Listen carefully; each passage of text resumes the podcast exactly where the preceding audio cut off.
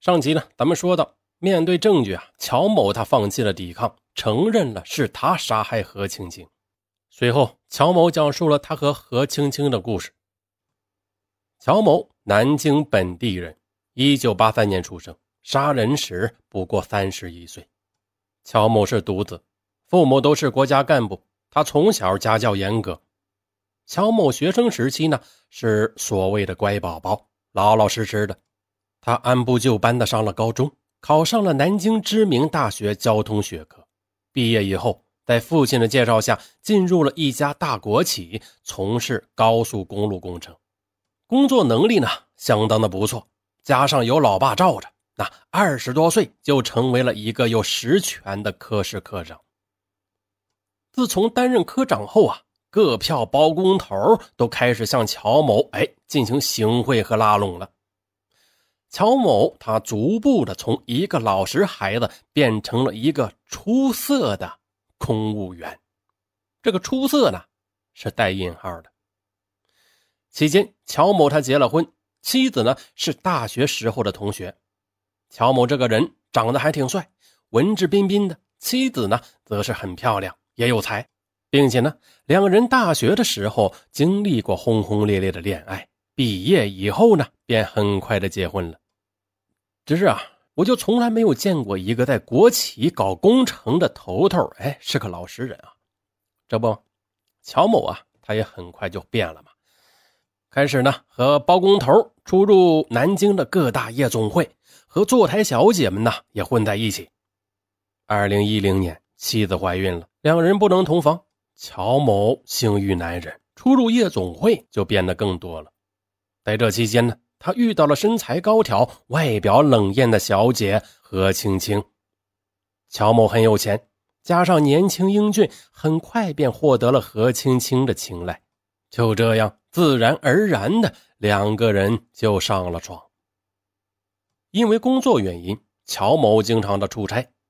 自从他搭上何青青以后，他便借口出差，频繁的和何青青开房。可怜的大肚子老婆是被蒙在鼓里的。这样几个月后，被人称作冷艳花魁的何青青，她也动了真感情了。她觉得乔某和其他嫖妓的男人不同，对他另眼相看。哎，也不知道怎么回事，乔某对性格冷傲的何青青也有了一种深深的好感，两人呢便开始了所谓的热恋。有了这种感情以后呢，乔某他就不愿意和青青再去上班和别的男人厮混了，于是呢便出钱包养了她。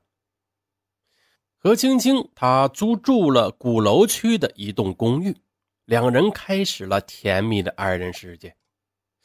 即便是所谓的蜜月期啊，乔某他却感觉到何青青性格中的强硬一面，和他温柔的老婆是完全不同的。何青青呢？她有很强的控制欲和占有欲，从不让步。这一期间呢，何青青偶尔看到乔某的手机上还有别的坐台小姐的短信，她就反复的追问，不依不饶的。还有一次，乔某他因为应酬去夜总会找了小姐，有人告诉何青青后，他在出租屋里大闹了一场，爬上阳台威胁要自杀。乔某他是一个读书人。哪里见过这个场面？他顿时吓得手足无措，同意再也不去夜总会了。这样，何青青他才破涕为笑。但是啊，没想到这仅仅是个开始。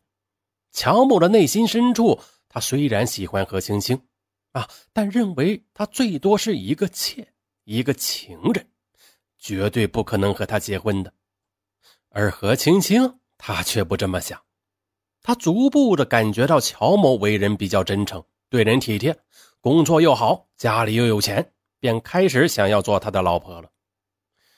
两人认识了一年后啊，何青青就开始旁敲侧击的让乔某离婚，而乔某此时呢，逐步的后悔了。二零一一年，乔某妻子已经生了个女儿，面对母女两人，乔某开始有了深深的愧疚感。另外呢，乔某越来越觉得何青青的性格很可怕。何青青此人性格固执强硬啊，颇为的暴躁，他经常的因为一点小事便大发脾气，闹得不可开交。一次，乔某有一道菜他做的不好，何青青不满意啊，两人便争吵了起来。他一下子将桌子给掀掉了。还有一次，乔某给何青青洗头发，手呢稍微重了一些，何青青呢，他便破口大骂，这一骂就闹了好几天。总之呢，乔某觉得何青青不是一个能够做老婆的女人，便开始疏远她了。何青青她自然也不是笨蛋，从二零一二年开始，她便开始直截了当的要求乔某离婚了。要他跟自己结婚，他威胁乔某说：“好，你不同意是吧？行，那我就去你单位里大闹一场，我看你还留得下去吗？你爸爸都会没面子的。”乔某目前的地位和财富都是来自于单位的，他的父亲和单位头头脑脑都很熟悉呀。如果何青青真的去闹的话，不但乔某立马就会变成普通的老百姓，连父亲都会蒙羞的。无奈之下，乔某只得一次次的屈服于何青青的大闹。真的让乔某离婚，他也无法向父母和妻子交代的，更不可能娶一个坐台小姐回家呀。